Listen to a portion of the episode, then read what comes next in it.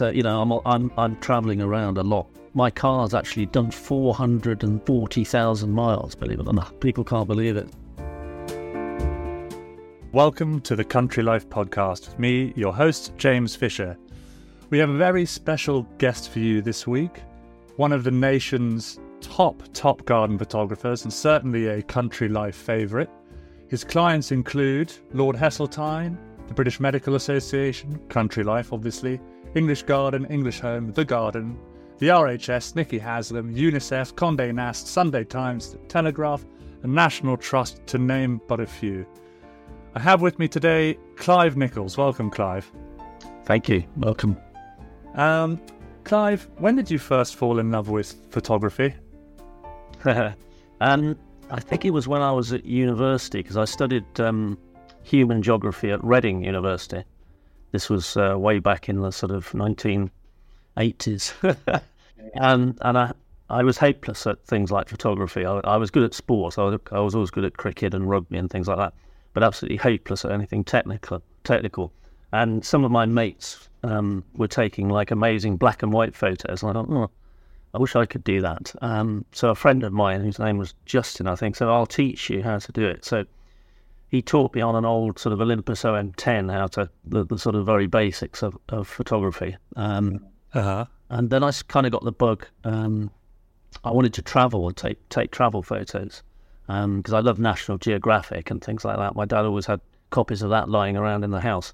So I thought, yeah, I'd love to love to travel and take photos. So I worked in, in a restaurant in um, a university in, in a, a, restaurant called Fads, which was a sort of pizza pizza restaurant. And while everybody else was having fun, I was sort of slaving away there, stashing the money away. Uh-huh. And and then of course when the holidays came, I would travel travel abroad and, and practice my photography there. Come back with sort of exotic photos of Malta and places like this. and all my friends would be jealous at university because they'd been sort of living it up but not, not saving any money. So yeah, well, I've sort of come to reckoning myself about living it up versus uh, saving money. But you know, I guess that it happens to everyone at some point in their life. It does. Yeah. Um. So you know, you talk about your your love of sport and your love of travel. What you know, surely you were thinking to yourself, well, I could become a sport photographer or even a travel photographer. What suddenly brought you into the world of garden photography? Yeah, well, what happened was um, I actually I wanted to be a professional, and my my girlfriend at the time, um, Jane, she was working for Mars, earning a sort of a packet for them, and she said, "Stop chefing, you know, go off and try and become a, a professional garden photographer. Uh, sorry, uh, travel photographer. Uh-huh. So I thought, okay, we'll give it a shot. Um, and so I started doing that, and I got some great trips. I got I got sent to Malta, to Hong Kong. I went to the Falkland Islands, taking pictures of the, the wildlife there. And I did that for about two years, I think, and I just couldn't make any money out of it. And I thought, I've got I've got to make this work, otherwise, you know, I'm just going to give it up because it's just too much effort. So one day I, I walked into W. H. Smith's and I started looking through the um, the magazines. I thought, oh, there's a lot of lot of magazines, you know, dealing with with gardens. You know, there was Homes and Garden, English Garden, all these. I thought, let's give this a try.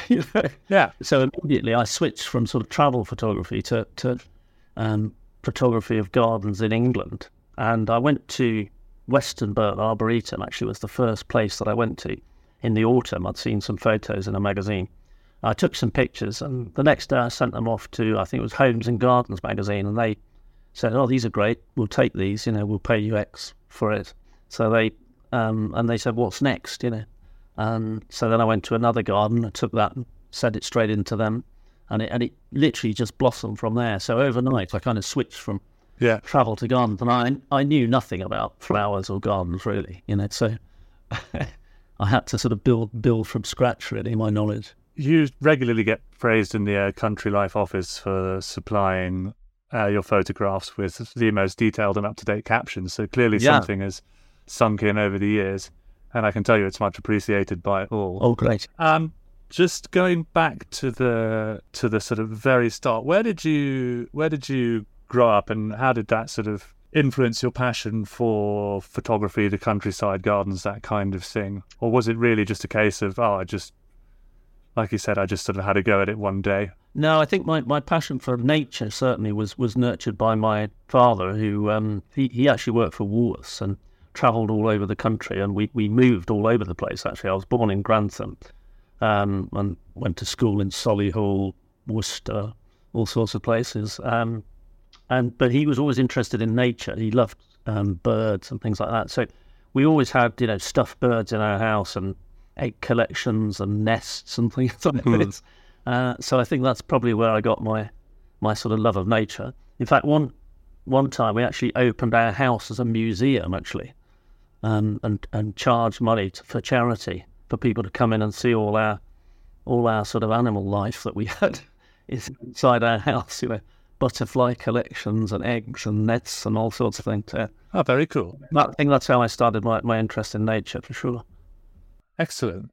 So let's let's think about a sort of day in the life of Clive Nichols. I was talking to our gardens editor, Tiffany Daneff, who commissions you quite a bit, and she says that a day, you know, your day starts at the crack of dawn and often goes, you know, quite late. Can you sort of say you're going to take a photograph of XYZ garden for country life? What would that what would that look like? What would that involve?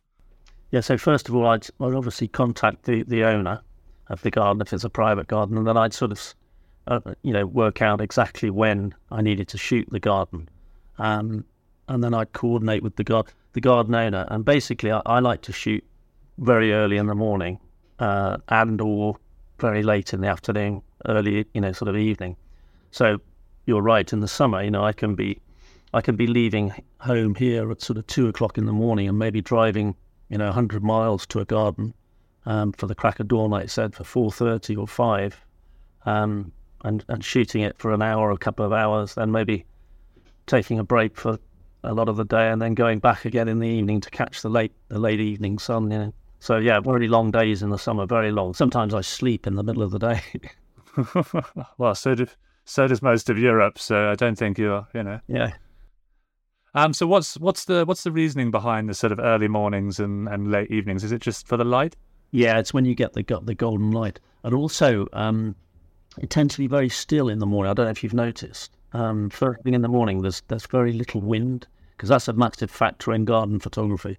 Because if it's really windy, it's very difficult to get shots of gardens actually because everything's blowing around. You know, I like everything still, so I can put my camera on, on my tripod and take a very sort of nice composition. Well, that's what I was sort of I, I, was thinking. I was like, surely, surely, garden photography is you know quite simple compared to sort of taking a picture of a cheetah because you know flowers don't move. But actually, I was put in my put in my place quite quickly by Tiffany. who's like, no, because you know wind, etc. That the thing with the garden is actually it's moving all the time. Everything is moving all the time. It is, and it's also the weather, of course. You mm. know, because you can't. It's very difficult to take good shots in in bad weather. So, you know, I'm always waiting, waiting. I'm ch- I, every morning I check the or every evening mostly I check the weather forecast. You know, I'm looking at the BBC yeah. weather. I'm looking at Met Office weather for wherever I'm going. Uh, and I'm I'm hoping for sort of you know five mile an hour winds and lovely sunny sunny morning. That's my kind of absolute dream. You know, in the winter I'm looking for frosty gardens and snow mm. gardens. You know, so so at the moment, I'm I'm sort of waiting, you know, and when it gets to sort of minus two, minus three, that's what triggers me again to go out and, you know, shoot a topiary garden or something like that. So, yeah, always watching the weather. Always watching. You've got to be patient. Patience is the key, really. I suppose, like wildlife photography, I guess. Yeah, yeah. Well, it's always funny that you listening to sort of little bits at the end of an Attenborough documentary where they talk about you know filming which whichever penguin they happen to be filming that day and you know, they talk about getting the shot, and only at the end do they realize, sort of reveal they've been sitting there for the best part of six months waiting for this. You know, it's like, oh god, it must be so boring. But it's worth it for good TV, I guess, and it's very much worth it for good garden photography. Um, speaking of weather, I'm also thinking about the seasons. You know, we publish a garden every week, whether it's the middle of December or the middle of spring, obviously, yep. you know, you're thinking springtime in terms of, you know, lots of beautiful flowers opening, the garden's looking fantastic, the roses are doing whatever roses do, and all this color. It makes it quite sort of obvious. What's uh, what are the challenges that sort of working in the wintertime when it can be quite dark, can be quite cold, everything's kind of gone to sleep? What what kind of challenges does that present? I actually love the winter. I mean, I, I, prefer shooting in winter, spring, and autumn. Actually, summer is the hardest, believe it or not. A because the dawn is much earlier. You know, he's talking about half past four, five o'clock. You've got to be in the garden. Whereas, of course, in the winter it's much later. You know, it doesn't get doesn't get light till later. So actually, in terms of getting into a garden, it's a lot easier in the winter in a way. Um, and you're looking for, for, for nice days. You know, like as I said, difficult to shoot. Like today is miserable outside. I wouldn't I wouldn't go out and photograph today. But when you get those beautiful, you know, crisp days, that's that's really nice. And, hmm. and the the light actually is is much nicer than in the in the summer. You've probably only got half an hour, an hour in the morning of, of nice light, and then it gets too harsh. Yeah, it gets really brutal, you know. And a lot of people think that it, just because they feel great in the summer, they're in a garden and it feels fantastic because the sun's beating down, you know. Uh-huh. And they think that's when the best garden pictures are taken, but they're not. That's kind of the worst, the worst conditions to take them. You want you want the low angled early morning or evening light, you know. So actually, shooting in the winter, I, I, I don't find difficult really. I struggle in June, July, August. Those are the three months that it's, it's very tricky and very tiring as well because you're up early. Yeah, very very tired actually. Yeah. Have you considered sort of building yourself some kind of sleeping camper van for your shoot? there are photographers that do that. Yeah. yeah. I mean, I, I have been thinking about it, but I haven't got I haven't got around to it yet. But maybe as I get older, you know, it could be an option. Absolutely. I've, I I remember I interviewed a, a man a few years ago who's doing something called the Life uh, Lifeboat Project, and it's yeah. He basically is using wet collodion, like really sort of Victorian style photography, and he basically has to drive around the country with a mobile laboratory that he's put into his ambulance because you know he's he's literally got the the hood over his head and this giant, great big camera. The interesting thing he said to me was, you know, it's obviously a massive pain in the backside, but in terms of the quality of the image, you know, the actual you will not get a better resolution in any image than you would get from literally the first ever type of photography ever invented, which I thought was quite strange. Crazy. Um, yeah, madness. So obviously you've you've been working for, according to your website, more than thirty years. Yes. Yeah.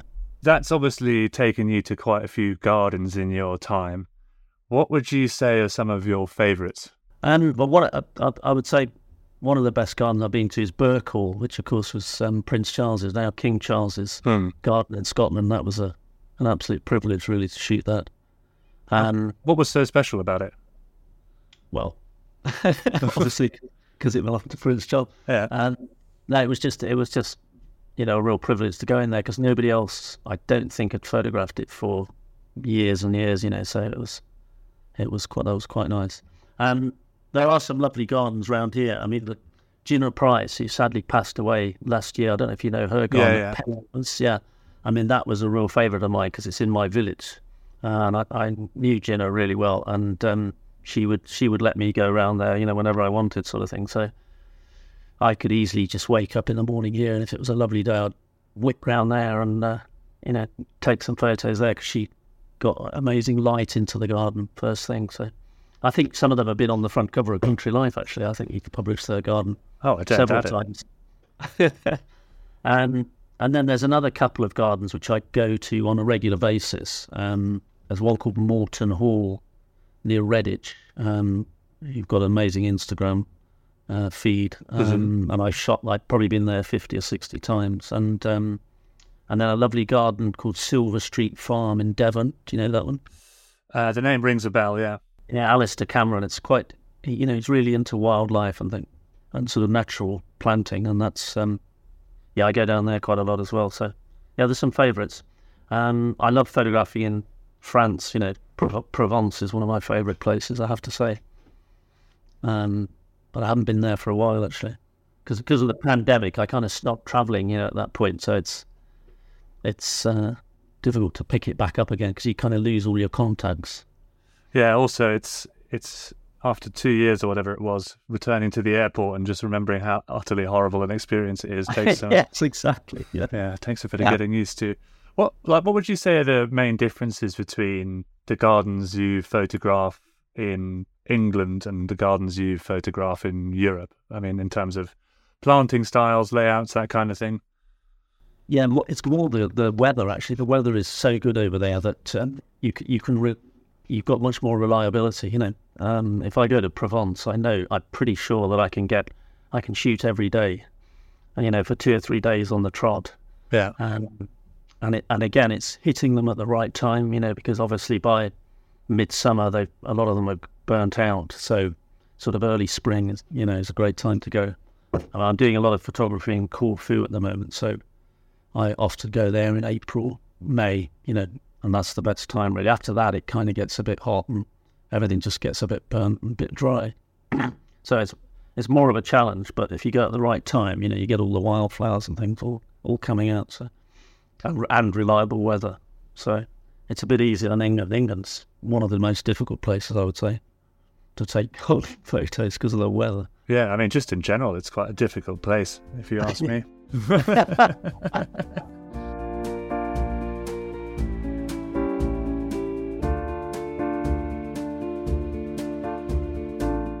As mentioned, you've been you've been in the garden photography game for a long time. What have you sort of noticed? What changes have you noticed in the in the sort of gardening scene in the past thirty years? You know, for example, are we moving away from structured formality to a more sort of rewilding type of thing? You know, looking at recent RHS winners, for example, Right. it's all sort of a lot more rough and round the edges. Is that something you're sort of seeing? Yeah, definitely really wild, you know, rewilding and naturalistic planting has, has definitely come to the fore. But I would say that you still need, you know, a lot of structure to have a good garden, you know. So the sort of traditional, people still love the, you know, the traditional yew hedges and box hedging and, you know, the structure of a garden, gates, st- statuary, fences, things like that. You know, it's still still important to have that structure. And although it's got a lot looser, as you said, and um, become more naturalistic and more and more sort of wildlife, geared to wildlife. Really, I think. Yeah. Is that does that present any challenges when it comes to taking photographs? Um, I like I like to gardens that have quite a lot of com- you know structure in them, obviously com- for my composition. So Yeah, um, it is. I suppose it's a looser type of planting, but you know, if you get the right light, you can still make it look amazing. Really. Um, and I think there's a lot more well-designed gardens actually now than there were when I started. You know, there's a lot of designers doing great work, really yeah. a lot, uh, which is great. Know. And of course, Instagram uh, enables them to sort of show off their work. So you can go onto Instagram and you can find absolute top design all all through England, all through through Britain, throughout Europe. Yeah, yeah. It's great for that.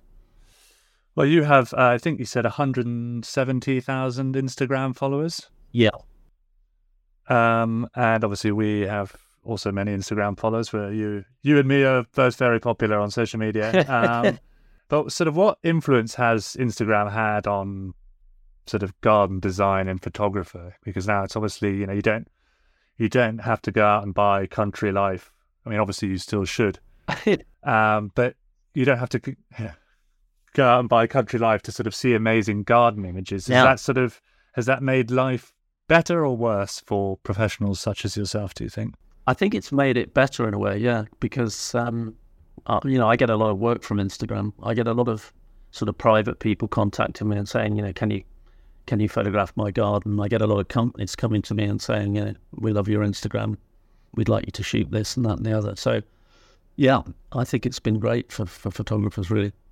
And of course, if you're starting up as a as a photographer, you can you can put your work out there, and if it's good, you know, it, it will get noticed. So, yeah, definitely, it's a it's a good thing. I'm not sure about Twitter, like you said. I, I steer clear of Twitter. It's um, you can you can get in a lot of trouble. Yeah, no, best best to stay out of there. Yeah. Keep out of it, I'd say. Yeah. Are there any sort of young up and coming garden photographers on Instagram or elsewhere that you've you've Lots of them, yeah. People like me, Mimi Connolly, who I think gets quite a lot of stuff in country life. She's great, you know. yeah Um, yeah, there are loads of lots of them starting up. It's um, when I first started, there were probably five people, five or six, doing it sort of professionally. yeah You know, there was great great photographers like Jerry Harpur and Andrew Lawson, Hugh Palmer, these sort of people. Have you heard of them? I, I don't actually. might be a little bit before my time, unfortunately. It yeah. all your time. I mean, when I started, Andrew Lawson was the king of king of garden photography, really. Would you say you're now the king of garden photography? I'm not sure. sure. We'll let, we'll let the listener decide that. We'll let the listener decide that. Yes, exactly, exactly.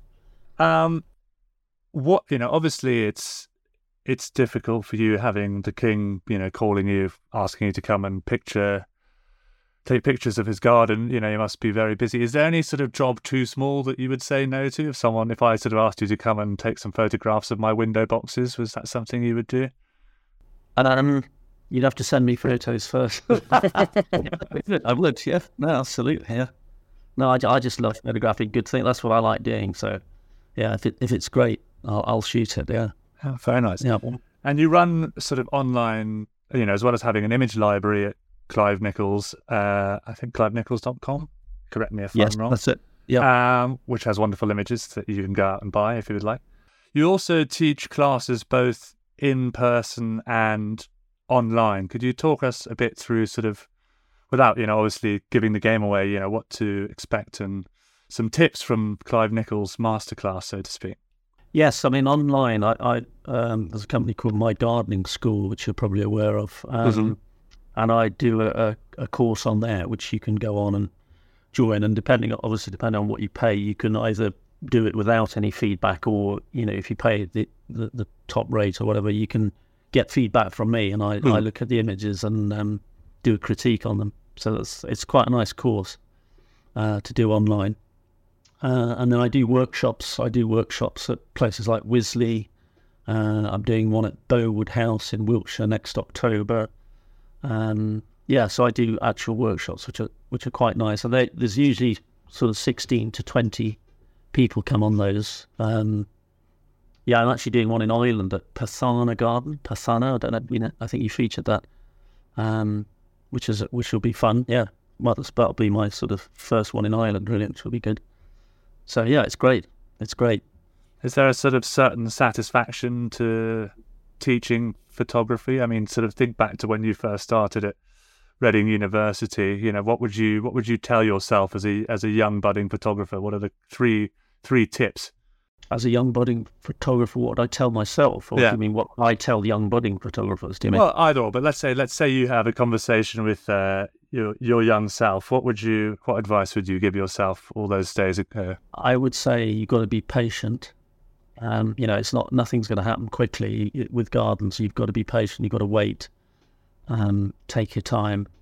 Wait for the right weather, and um, you know, make sure you compose pictures in, in carefully. I would say, in in good light. Yeah, but, but patience. I think patience is the secret, really, and being in the right the right place at the right time. So ch- check where you're going. Make sure it's you know you're hitting it at that the actual Yeah. peak. Because if, for example, if you go to a rose garden, you know, and it's a, it could be good one one day, and the week later it could be completely ruined, you know, and, and hopeless. So you've got to, you've got to be there at the right time. I would say.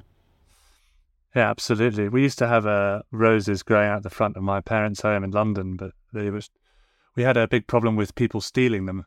Did it? Oh, yeah, wow. yeah, yeah. No, in in Battersea in southwest London, someone will be coming past doing the school run, and they'll hop out their Range Rover with their secateurs. Before you know it, they're all gone. It's unbelievable, really. I've heard, I've heard that sort of thing going Yeah. on. No, I've seen it happen. My mum used to she used to drive my mum absolutely mad. Mm. Wasn't there somebody who had a banana tree or something? I saw once, I think, on on the news. Had a great big tall, you know, musa or something, and somebody came and cut the whole thing down or something, or pulled it out, you know, by its roots and took Oh, it away in a truck or something. You know, it's terrible. Yeah, it's, it's the Wild West in the capital. I would, I've, you know, I'm, I'm, yes. Yeah, that wouldn't happen here. That wouldn't happen in Wardington. I am in Oxfordshire. Nice, nice little village here. We don't get that. no, absolutely. Everyone, everyone knows each other. Everybody knows each other. Yeah, nobody, nobody would dream of doing that. Yeah. So um, I believe you've also recently had a book out called Brilliant English Gardens, Yep. um, which I imagine does what it says on the tin, which is provide photographs of brilliant English gardens. Yeah. Oh, fantastic! To uh, to those just listening on audio, Clive is holding up the brilliant English gardens. Um, Yeah. Could you give me a bit of info about what's in the book? What sort of inspired you to make it? Why we should go and buy it? Yeah, I wanted to do a book actually that um, was mainly photographs, uh, not too much text, and, and was a sort of visual, um, sort of tour de force, if you like, of the the gardens of England. Um, so each garden has about 15 or 20 pages on it, which is unusual. You know, most most books they'll do probably four or five pages on one garden and then move on to something else. But this one, I just wanted it to be page after page after page of glorious sort of shots. You know, so you could literally just kind of immerse yourself in it. So there's, I think, there's about 20 gardens there, all like I said, with 16 pages. So it's a huge book. It's 320 pages. Um, um, and I've just started another book on flowers, which will be amazing. That's coming out uh, this Christmas, actually. Snowdrops and hellebores and wisteria and things like that. Just glorious photos of them with, with descriptions. You know, so. Snowdrop is one of my favourite flowers. I particularly enjoy uh, Galanthus grumpy, I think it's called, which is a snowdrop okay, yeah. with a little frown on its face, which I always. Yep. Which actually first sort of came across when I was working at Country Life back in the sub editing days. And I was told to caption this grumpy flower up, and I was like, "What's it called?" And the Den Gardens editor, Kathryn Bradley-Hole, was like, "It's called Galanthus grumpy," and I'm like, "Wow, okay." So you know, it's not it's not too difficult to figure out this whole naming convention in flowers. Just sort of say what you see, kind of thing. Sometimes, yeah, yeah, no, you, get a bit of a galanthophile, eh? Uh, I wouldn't say like I wouldn't say I'm a sort of uh, a great knower of all things snowdrop, other than that I know they're called galanthus and galanthophiles are a thing. But yeah, I just I absolutely detest the winter. Uh, yeah. So, you know, I guess the snowdrop's great feat is being that first plant to sort of break through and say, "Listen, man, it's this doesn't go on forever. You will see the sun again. It's time to put the vitamin D tablets down." Um, the cricket season's just around the corner, so that always cheers me up. Yep, me too. I guess I guess it's one of those things that I, I I like the snowdrop more for what it stands for necessarily than the flower itself. Although I do like the one with the little frowny face on it because I just think that's quite funny. It is funny. It's witty. Yeah, I shall have to put I have to put that one in my book, won't I? Yeah, yeah. Please do. A shot please of do. that grumpy um, so sort of towards the end of our chat here. So just one more question. You you spoke right at the beginning about how when you sort of first started doing your garden photography, you didn't really know a whole heap about flowers. I knew nothing about nothing. Literally nothing, yeah. But I'm assuming you, you know a bit, a, few, a thing or two now. I would hope so, yeah. yeah. One, one of the reasons I think is because of my photo library. Yeah. Um, because I've got about 120,000 pictures in there and they're all captioned yeah. quite accurately. Obviously, over the years, I've picked up a lot of knowledge, you know, and I, I've, because every time I capture them, I have to check them on Google and stuff and make sure I spelt the name right and everything. So it kind of goes in, you know, it's a great way of, it's a great way of learning plant names and yeah. So I suppose yeah. now I am quite knowledgeable, yeah. And people love pointing out when you make mistakes as well. That's one of the joys of journalism. Oh, wonderful, isn't it? Especially with snowdrops. Yeah, I bet, yeah. yeah, if you make a mistake there, you're in big trouble. I'll come after you. So I guess my, my final question is, you know, do you do you find the time how is your garden at home looking? Well, luckily, I live in a little cottage hmm. in Wardington, um, and I've got a little gravel garden out the front which is quite low maintenance. I mean, often it looks hideous, but if I spend a bit of time on it and primp it up, it looks it can look quite good. Um, and there's quite a few containers out there, so when I plant, you know, if I plant those up, it, it looks okay. Um, but it's also a sort of lock up and go sort of place because obviously I'm on the go a lot. Um, my car's actually done. I've got I've got a a Golf actually, and it's done four hundred and forty thousand miles, believe it or not. Oh, wow. My car since 2010. There we go. We'll be ringing up Volkswagen for some sponsorship money yeah. after that. People can't believe it. So, you know, I'm I'm I'm traveling around a lot, obviously, um, particularly during the summer. So I have to I have to have somewhere that I can pretty much lock up and lock up and go. So it's it's low maintenance. My garden. Very good. So we can add that to the list of tips. Be patient. Yeah. Pick the right time of year uh, pick the right light, and drive a Volkswagen Golf. there you go. That's it. I think that's a great place to finish up, Clive. Thank you so much for joining me today. It's been a really, really engaging chat, and I've learned heaps about garden photography. And you know, I always like to learn how the sausage is made, if that makes sense. um, there will be details about Clive's book, his website, his classes in the show notes. Um, and with that, I'm just going to say thank you very much again, Clive, and thank you for joining us. No, thanks very much. It's been great fun. And thank you very much, dear listener, for tuning in. Uh, I will be back next week. So thank you very much and goodbye.